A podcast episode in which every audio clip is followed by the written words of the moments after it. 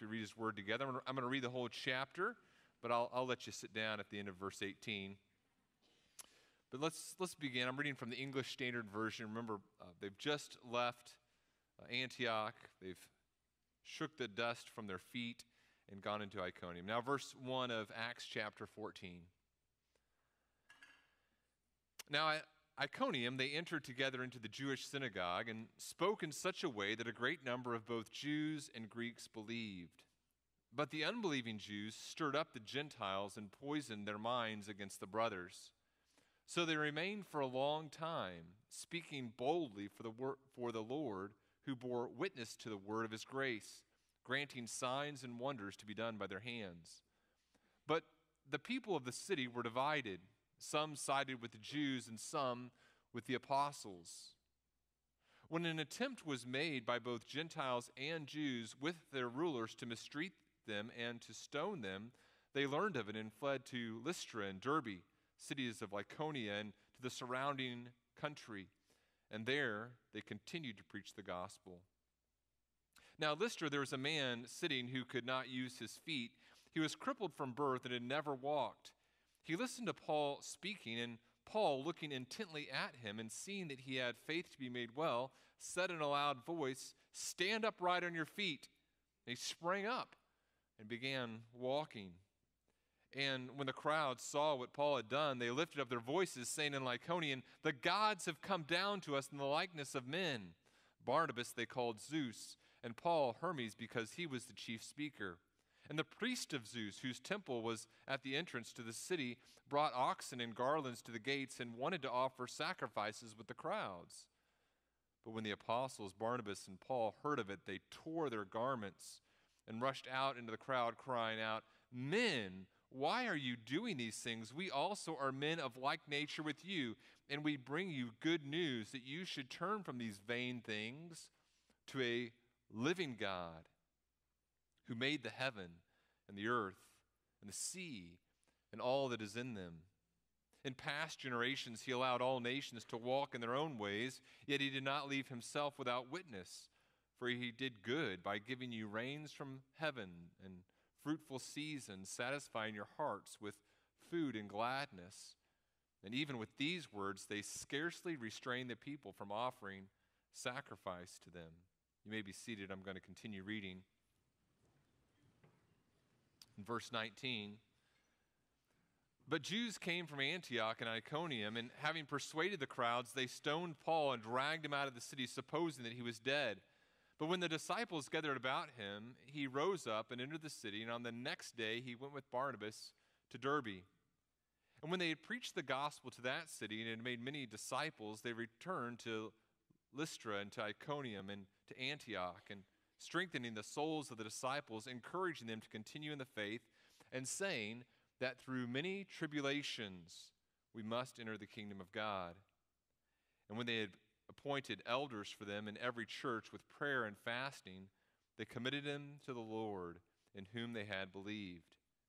And then they passed through Pisidia and came to Pamphylia, and when they had spoken the word in Perga, they went down to Attalia, and from there, they sailed to Antioch, where they had been commended to the grace of God for the work that they had fulfilled. And when they arrived and gathered the church together, they declared all that God had done with them and how he had opened a door of faith to the Gentiles. And they remained no little time with the disciples. And Heavenly Father, as we look at your word, as we continue to, to think about you this morning. We ask that you would continue your gracious work in our lives. Help us to, to strengthen the souls of your saints, to be not distracted by things external to ourselves, but to, to focus on you and your, the perfect work of your Son Jesus and bringing us into relationship with you, and to call others uh, to repentance from, from turning from, to, to turn from vain things and to place their trust in you, our great treasure. We pray this in the name of Jesus. Amen. In his book, Lectures to My Students by Charles Spurgeon, he has a, a chapter entitled A Blind Eye and a Deaf Ear. And in the chapter, what he's doing is he's encouraging young pastors. He's saying, look, uh, there's, there's times where you just need to, to not pay attention to things that are said about you. You need to just kind of ignore some of those things. And, and whenever you do hear them, he says, even when you do hear some of those things, just, just be gracious. Don't, don't overthink it, right? And so uh, he has several things in there that I've found very helpful for me as I, I think about my own ministry, and maybe there's some things you'll find helpful as well. But first of all, he says, you know, basically, if, if people are going to to talk about you, just be very careful. And, and sometimes people are going to have some very negative opinions about you. And as they have these negative opinions, uh, just, just take it with a, you know, turn the, the, the blind eye and deaf ear to some of those statements if they're going to say some, some critical things. And uh, one of the things he, he mentions is so, for example, if, if, uh, if you're a pastor and you had a bad Sunday morning, maybe you're a little dull. We all know what that's like, right? And uh, he, he writes this he says, perhaps, perhaps it's quite true that you were uncommonly dull last Sunday morning. Even still, there was no need for Mrs. Clark to, to tell you that Deacon Jones thought so too. And then he says, and there's no need for you to go around asking other people if you agree that you were particularly dull last Sunday morning. Uh, he says that's not a recipe for success. Uh, be, be faithful. Don't be distracted by, by negative comments. It's true even with very harsh criticism. It's not just a, you know, someone thinking you're a dull one Sunday morning. It's, it's true with even very harsh criticisms. In fact, sometimes even uh, abusive statements. Spurgeon's point is look, don't, don't get distracted by those things. Be faithful to fulfill your ministry. And, and not to get too autobiographical here, but there have been certainly times in, in my ministry where there have been some, some harsh things that were said, and, and I, would, I would argue even untrue things that were said in terms of, of critique or, or uh, censure. And I, I, would, I, would, say that those things that were said weren't true. It, the key is don't, don't get distracted by those things. Now, God, in His grace, as, as I've mentioned before, has given me a, a great short term memory. I, don't remember a lot of the, the negative things that are said, particularly the things that are said in the heat of the moment or letters or emails that I get, and usually they're from people who aren't members of, of the church. In fact, I was, I was thinking about this this last week as I thought about kind of unfair accusations or criticisms or whatever, and I, I have a I have a folder in my desk of correspondence from people, letters, and so I said, I wonder if I, I just I'm not really remembering anything. I pulled it up and and I, I, I, couldn't find anything. I think I throw those away, right? Uh, I found one that was like apologizing for something negative that someone had said, but I, I, didn't, I didn't remember that. But I, I know it happens, right? I, I, I can think of some examples where that, that's happened. And it's, it's rare. It's rare, but it's, it's real. And it's dangerous. It's not dangerous because I or, or other people in the church are above critique or criticism. But unfair, harsh accusations are, are dangerous and, and need to, we need to not be distracted by them because they can harm gospel ministry. Accusations, uh, critical comments can, can harm the health of gospel ministry. And even though it's, it's wrong for, for people to, to say things that aren't true, to, to attack the ministry of, of a church, even though that's wrong, those of us which is all of us who are involved in, in ministry and in doing the things that God wants us to do. It should be all, true of all of us. The, the, the thing we need to keep in mind is we, we can't be distracted by those things. We can't live our lives trying to avoid criticism. And whenever criticism happens, we, we can't be distracted by those things. It's, it's a fool's errand to try to live your life avoiding criticism and, and persecution now, the thing in this, this chapter that was also very interesting is it isn't just unfair criticism that can harm the gospel. We can also be distracted in our ministry by ridiculous amounts of praise, right? Uh, Spurgeon goes on and he says, maybe it wasn't a boring sermon you gave, maybe it was a great sermon. He says, Suppose instead of a dull sermon, you gave a, a, sermon in which you were on a, the high horse. You, you finished with a, a flourish of trumpets, and you feel considerable anxiety to know what impression you produced. He says, repress your curiosity. Don't go around asking people. He says, if you do, it will do you no good, because if people happen to agree with your verdict, it will only feed your pitiful vanity. He compares pastors to like little girls who just get a pretty dress and go around asking people, see my pretty frock. You know, that's it's just silliness, right? Now, just as it's silly and, and fruitless for us to engage in ministry trying to avoid criticism, it's also a fool's errand to go around doing ministry trying to earn people's praise. That will also distract us from biblical, fruitful, God glorifying ministry.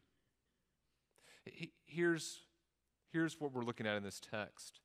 In this, in this text, Luke is, is, is showing us that Paul and Barnabas, as they engage in ministry in which they are both abused and worshiped, they aren't distracted both by those things, but they continue to be faithful in the ministry that God has called them to, to, to strengthen the saints. Both abuse and praise can threaten the gospel as they distort the, the God centered ministry that you and I are supposed to be pursuing.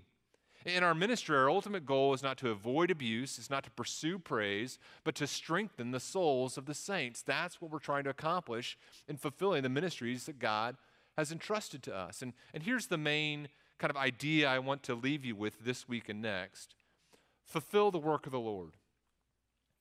As Paul and Barnabas do here as they complete this first missionary journey, fulfill the work of the Lord, not distracted by either abuse or praise, but fulfill the work of the Lord by strengthening the souls of the saints. As you come to the end of chapter 14, Paul and Barnabas have done the ministry that they were commissioned to do. They aren't distracted by the abuse. They aren't distracted by the praise. They keep their focus on the Lord and on strengthening the souls of the saints. And by the end of their ministry, you have these, these churches that have been strengthened and established because of their faithfulness to the ministry. And my encouragement to you as you think about the ministries that God has called you to is don't, don't be distracted by abuse, don't be distracted by praise, but focus on what God has called you to do as you strengthen the souls of the saints.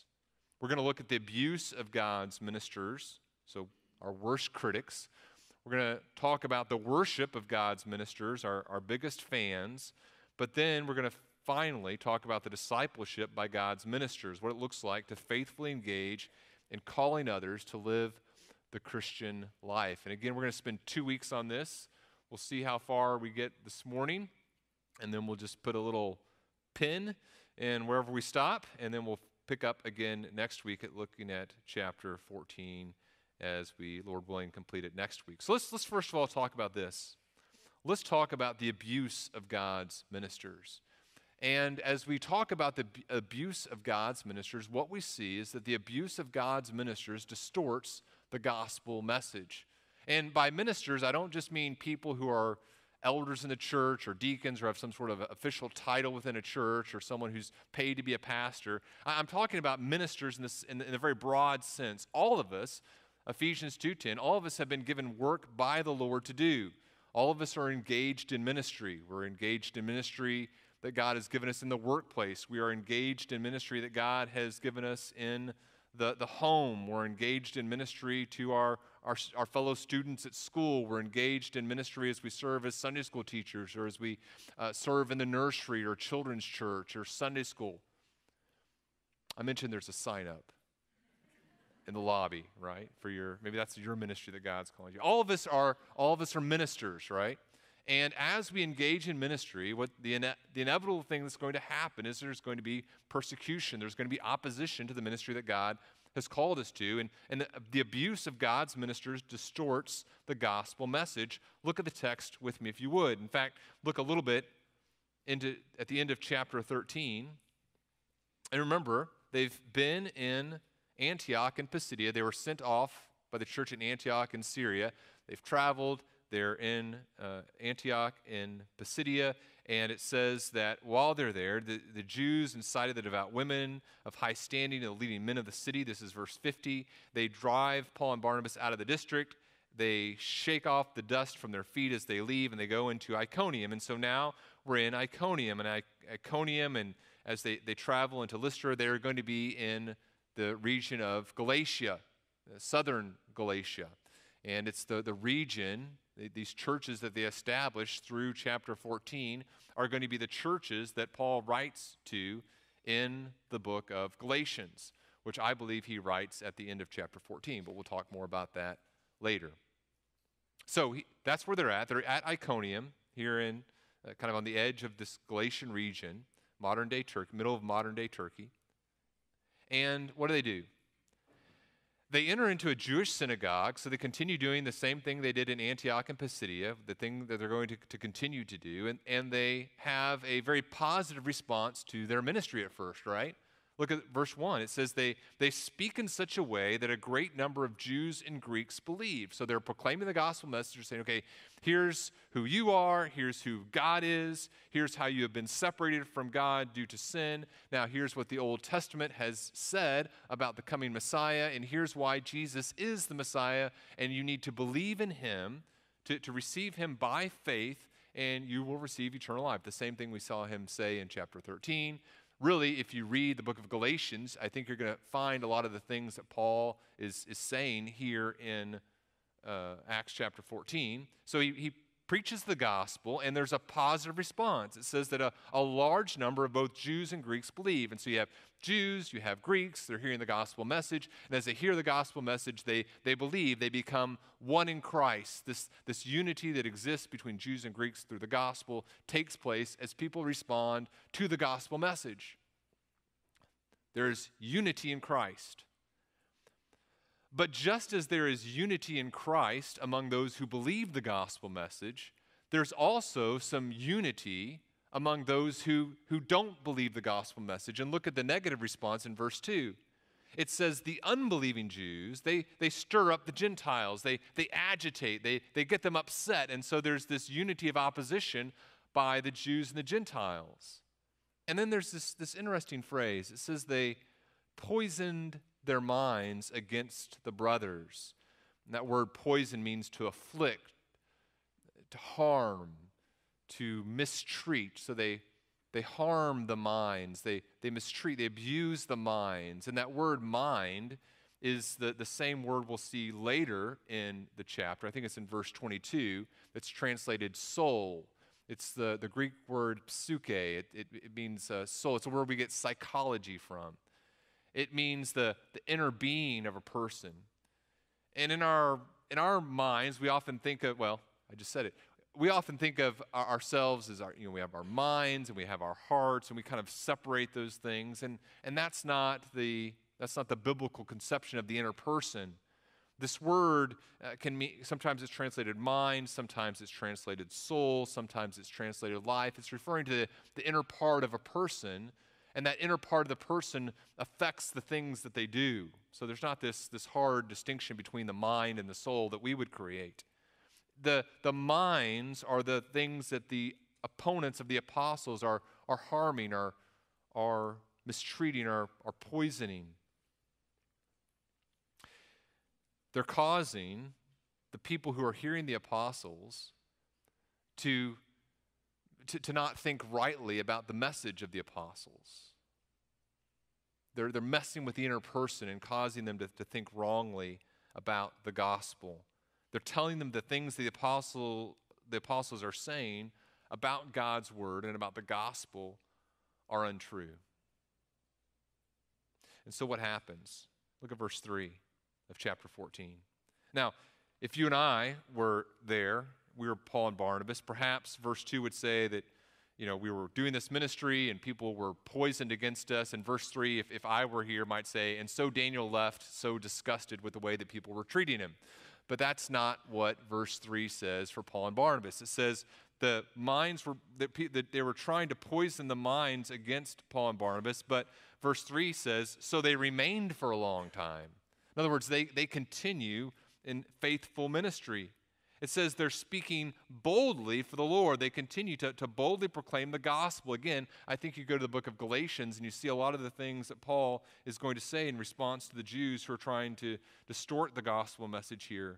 And it says that God, as they speak boldly for the Lord, God bears witness to them. He, he bears witness to the word of his grace. He grants signs and wonders to be done by their hands. And so, as Paul and Barnabas focus on continuing to be faithful to the gospel message, God responds by vindicating them and saying, Yes, this, this is my true gospel. And there's signs and wonders that accompany their preaching of the gospel, just as we saw earlier in the, the book of Acts when they were preaching to the Jews. But the people remain divided. Verse 4 the people of the city are divided. Some side with the Jews, some side with the apostles. And there's an attempt by both Gentiles and Jews with their rulers to stone them. And as Paul and Barnabas learn about this, for this moment, they leave the area, although they're going to return later in the chapter, and they flee to Lystra and Derbe and the cities of Lycaonia. Again, we're in southern modern day Turkey now, in the Galatian region, the, the surrounding country, and there they continue to preach the gospel.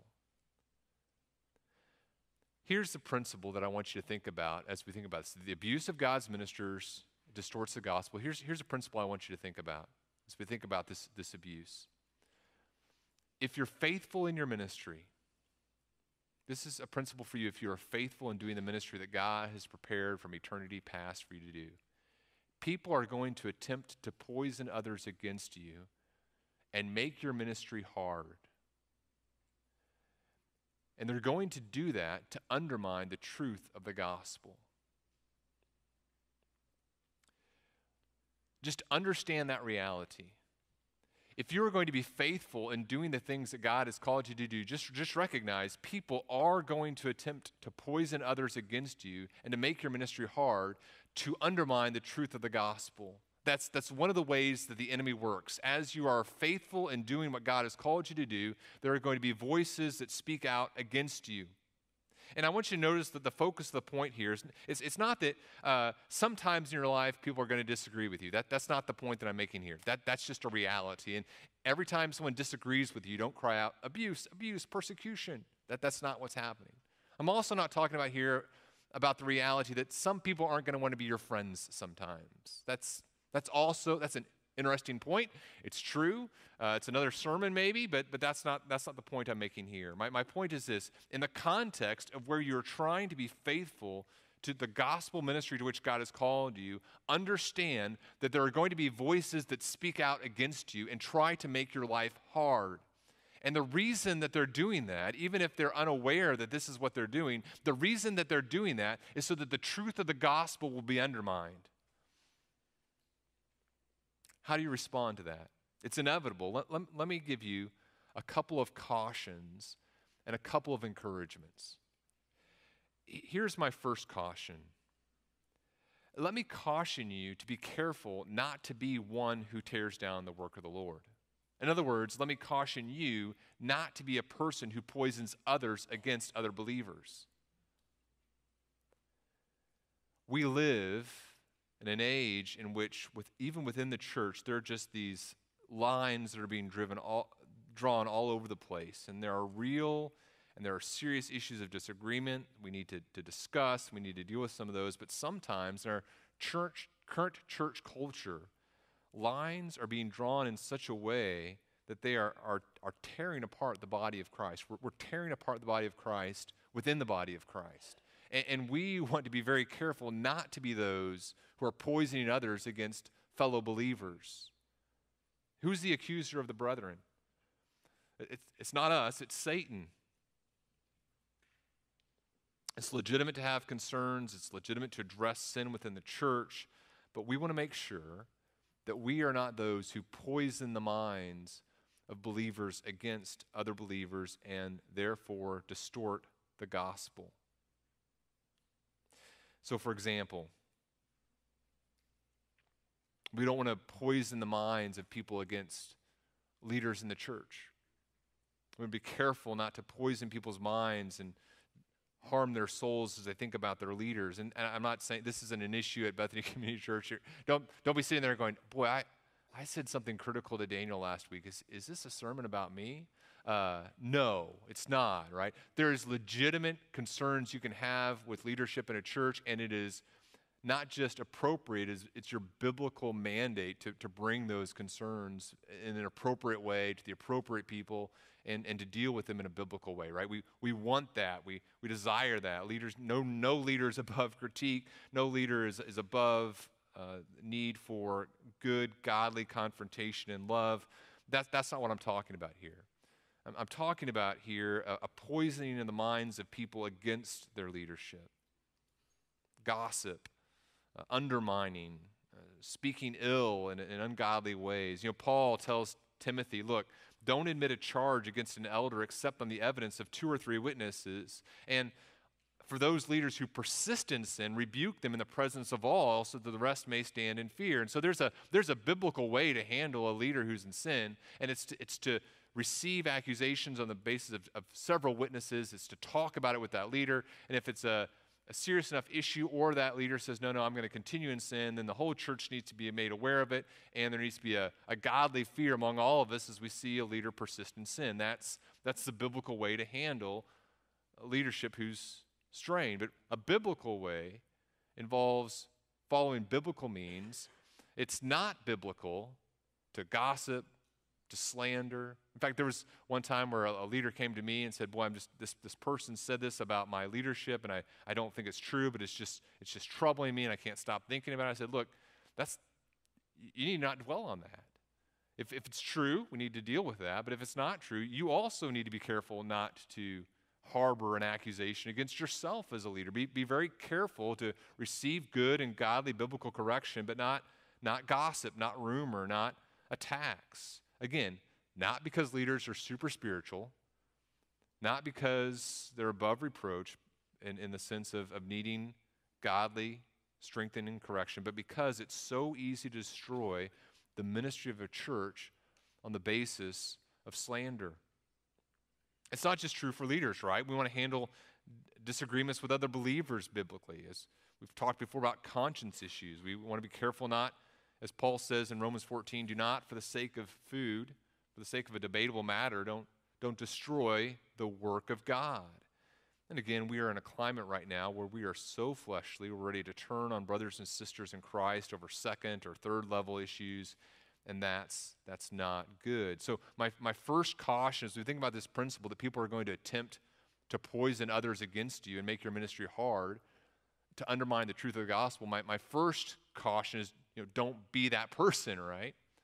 And then my, my second caution as we think about this principle is let me, let me caution all of us to be innocent of those things of which people might accuse us.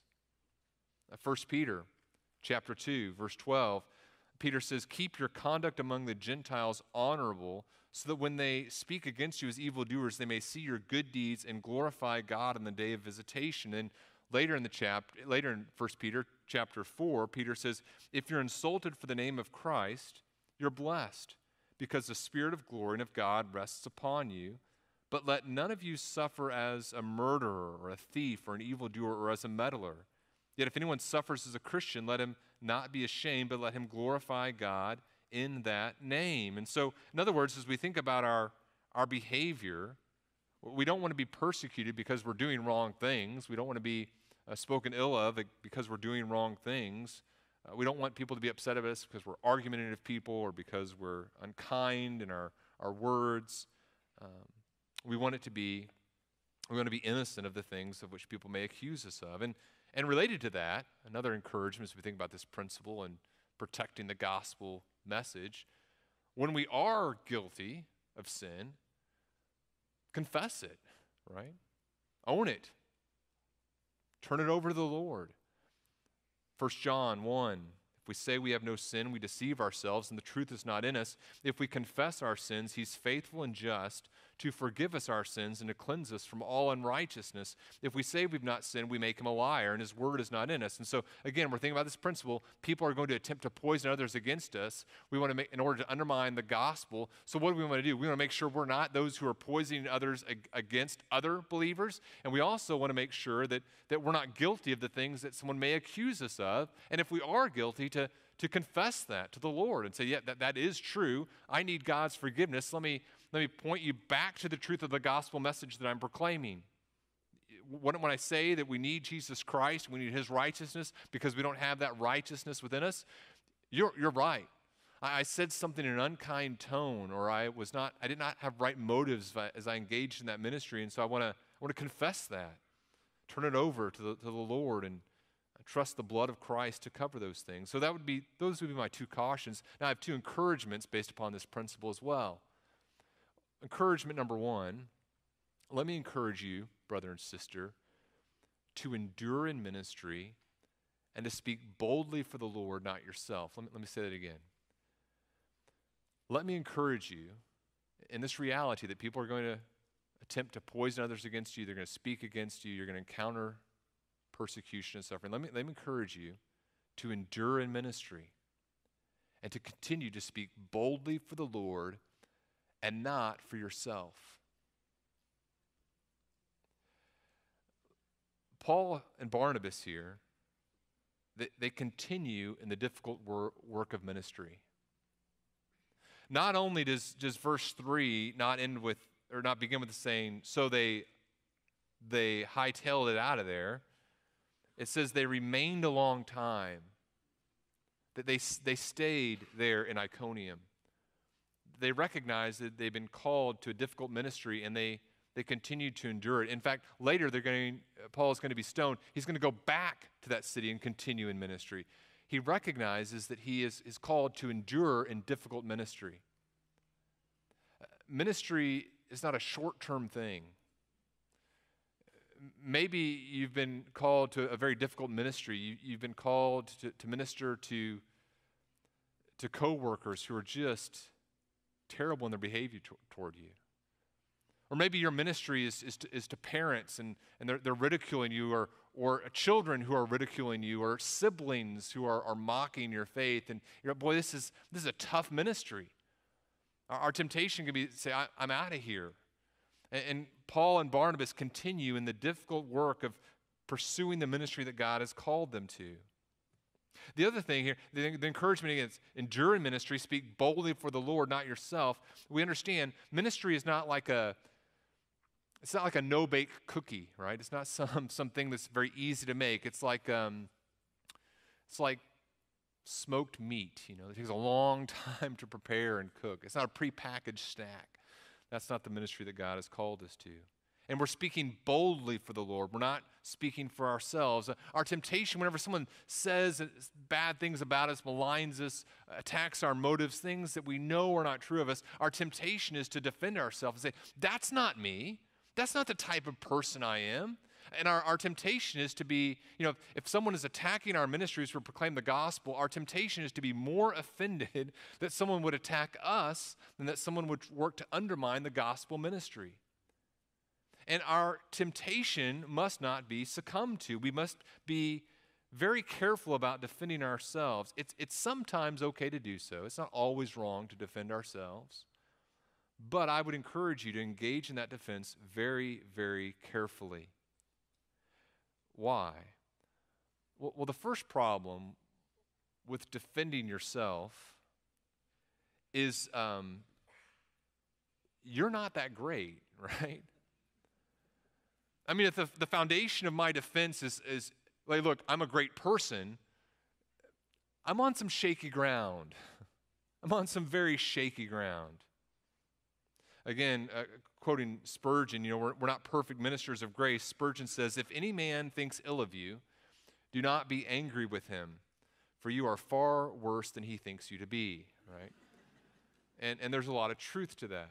There's a lot of truth to that. So, as we defend ourselves, our, our, temptation might be look, this, this specific thing that you've said about me isn't true, so let me just attack that specific thing you've said about me. When it's far wiser to say, yeah, you know what, I've got, I, I am not the, the, the, perfect person that I desire to be, but I'm, I'm in Christ and in His perfection. And the thing that you've said about me isn't true, but, but more importantly, more importantly, I, I want to, to focus on the name of the Lord. You know, uh, again, Spurgeon, so wise, he says, falsehoods usually carry their own refutation somewhere about them and sting themselves to death some lies have a peculiar smell, right? If we continue to just simply be, be faithful to the Lord, not worry about defending our own honor, def- defending our own name, God's, God's going to take care of those things. My focus much more needs to be on, on speaking boldly for the Lord. The second encouragement here is that we have two cautions and two encouragements as I think about this, this principle. Let, let me just encourage you when you are attacked, when people do work to poison others against you in your ministry, let me encourage you to trust in the Lord to prove the truth of His Word. Again, let me encourage you to trust in the Lord to, to prove the truth of His own Word. I'm not that worried about my name. I'm worried about the name of the Lord. And so it's, it's not my job to, to make sure that, that God's name is, is protected from any slander. God is going to prove the truth of his own word. I need to just continue to be faithful in exalting his name. Paul and Barnabas here, it says they, as they're attacked, they speak boldly, verse 3, for the Lord. They, they continue to do that, and, and God bears witness for his own name. It says, God bore witness to the word of his grace granting these, these signs and these, these wonders. And so, what, what do we do? We trust the Lord will vindicate his name. God's name is perfect. My name is not. God's name is perfect, and it's the only name worthy of praise. And the history of God's redemption will prove this. Isaiah 42 8. I'm the Lord. That is my name. My glory I give to no other, nor my praise to carved idols. God is going to prove and vindicate his own name. Amos 5 8, he who made the Pleiades and Orion and turns deep darkness into the morning and darkens the day into night, who calls the, for the waters of the sea and pours them out on the earth. The Lord is his name. God is going to exalt his name. Zechariah 14 9, we see that someday there's going to be no other name that competes for the glory of God. Zechariah 14:9 The Lord will be king over all the earth. On that day the Lord Yahweh will be one and his name one. So relax. Relax. God's going to take care of God's glory. Your name isn't all that valuable to be preserved anyway. In eternity, no one's going to be singing your praises all of us are going to be exalting the name of the Lord, not one another. So, people will attempt to poison others against you and make your ministry hard to undermine the truth of the gospel. Don't be distracted by that. That's the abuse of God's ministers. Now let's, let's talk for a few minutes about the worship of God's ministers.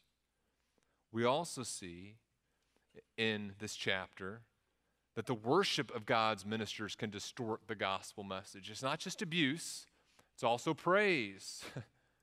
now, they go into Lystra, and it's uh, the first place that they, they arrive in this region. And there's this, this man who can't use his feet. It's similar to Acts chapter 3. He's crippled from birth, never walked. In verse 9, look, look, at the text with me. It says, he, he listened to Paul speaking. So Paul is proclaiming the gospel. And as Paul proclaims the gospel and talks about Jesus Christ, this man believes the gospel. It says, Paul looks at him, and it says, seeing that he had faith to be made well, and that phrase, to be made well, it can also be translated, he had faith unto salvation. So he's believing the gospel message. And so Paul says, stand upright on your feet. And so he, he stands up immediately and begins to walk. And the purpose of this healing, like all other healings in the book of Acts, we saw from the early part of Acts as they're dealing with the gospel to the Jews, now as they deal with the gospel to the Jews and Gentiles, the purpose of these miracles is to point to, to Jesus Christ. It's special revelation vindicating the gospel message. So that's what happens. Now, how did people respond? In some senses, you might say, well, they respond really favorably. Look at what the text tells us, verse 11. The crowds, oh, the crowds, the crowds see what Paul had done, and they begin to, to lift up their voices, and they're, they're saying, the gods have come down to us in the likeness of men. They call Barnabas Zeus, and they call Paul Hermes. And there's a there's a, a Greek myth- mythological story about the god Zeus and the god Hermes visiting this region.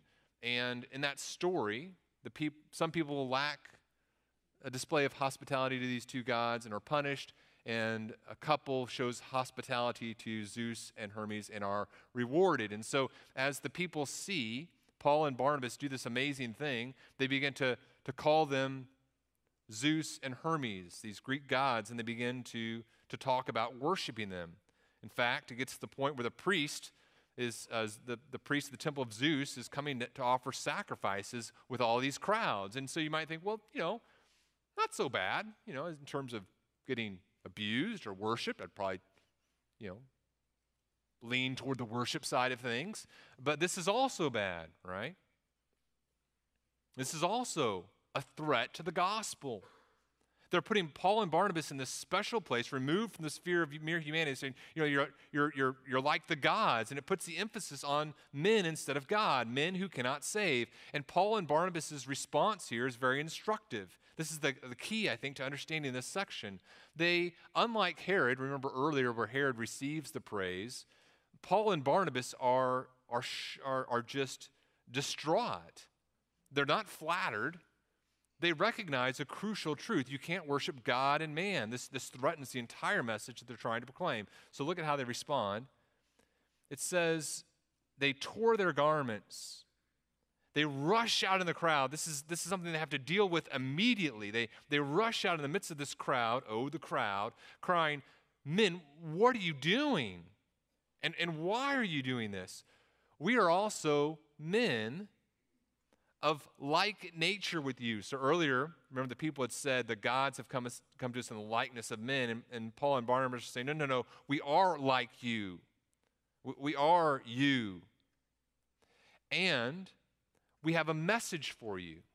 And what you're doing directly contradicts this message. Our message to you is to believe the gospel, to repent of sin, and, and to turn to faith in God, specifically in God the Son, Jesus Christ. And listen who they tell them God is. So Think about how Paul and Barnabas had proclaimed the gospel to the Jews. Now, this is how they proclaim the gospel to those without the Jewish background in the scriptures. They say, we're, t- we're calling you to turn away from idols, vain things, and calling you to turn to faith in God. And who is God? Well, this is who God is it's the God who made the heaven and the earth and the sea and all that is in them. So he's creator God. Verse 16.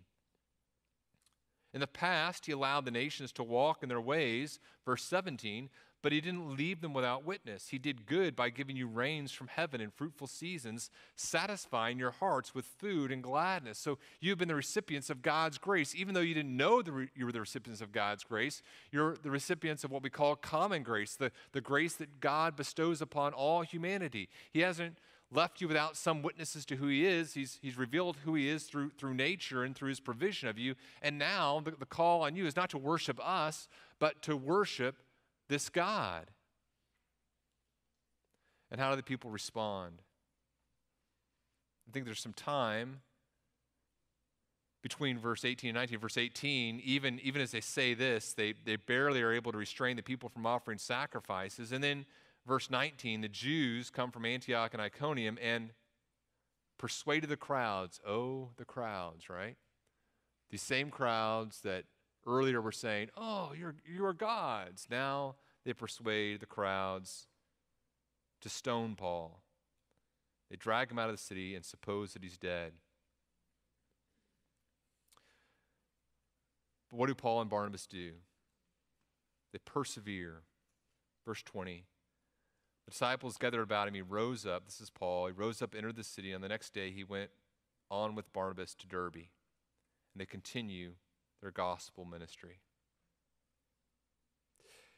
Here's, here's the principle that I, I want us to think about. We'll, we'll, we'll dive more into this uh, next week. This might be a pretty, pretty good time to, to, to, to stop here for, for this morning. But here, here's the principle. Let's talk about this for just for a moment. Just as it's wrong to, to suffer abuse and it can be distracting for our gospel ministry, here, here's the principle people would rather create a God out of a man than worship God as God. As you engage in gospel ministries, you engage in the ministry that, that God would, would call you to engage in. It's easier for people to make you into God than to recognize God as God and worship Him. I share with you, I've, I've received my, my share of, of critical remarks. I, have also received uh, ridiculous amounts of, of praise, right? Doesn't bother me as much, right? Lord, Lord, test me with that, right? Test me with praise.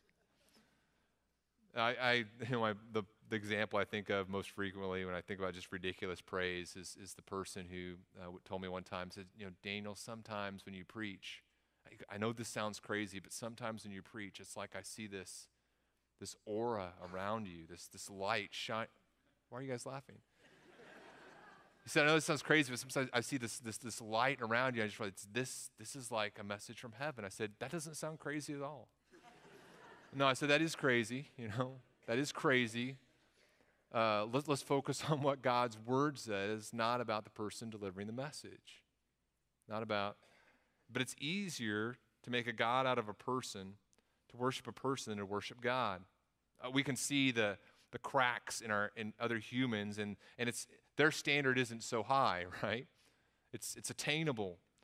But God, to worship God as God, to recognize our complete inability to be like Him and to worship Him through, no works of our own, but only trusting Jesus Christ, that's a different story. What happens here, the people's response potentially distorts the gospel. God's goodness has been testified in, in so many areas of life common grace. And, and there's, this, there's this temptation by the people to ignore God and his special revelation and to worship men instead, vain idols. Fulfill the work of the Lord. We're not distracted by abuse, we're not distracted by praise, but our focus is on strengthening the souls of the saints. And next week, we'll, we'll, we'll, talk more about what this looks like. We'll, we'll talk a little bit more about the worship of men, but then we'll also talk a little bit about what it looks like to strengthen the souls of the saints. What's, so we're not distracted by abuse, we're not distracted by praise, but we're focused on strengthening the souls of the saints. What does that look like as well? We'll look at what Paul does and Barnabas does as we finish the story, of the first missionary journey, Lord willing, next week. Let's pray. And Heavenly Father, we do recognize your otherness. We are not like you. But by your grace, by you becoming like us in your Son, we can be united with you. And we turn now this morning to, away from vain idols uh, that we might be tempted to worship and, and worship you and you alone. And we would ask that you would help us to be, to be bold as we proclaim that, that gospel message, as we turn and encourage people to, to place their faith in your son Jesus, that we would not be distracted by potential criticisms, that we would not be distracted or, or swayed by the possibility of, of abuse or mockery, that we would not be motivated by the praise of others, but we would be motivated by a desire to see your name and your name alone glorified that we be faithful to strengthen the souls of one another in the gospel ministries to which you've called us. Help us to be faithful. We pray this in the name of your Son, Jesus. Amen.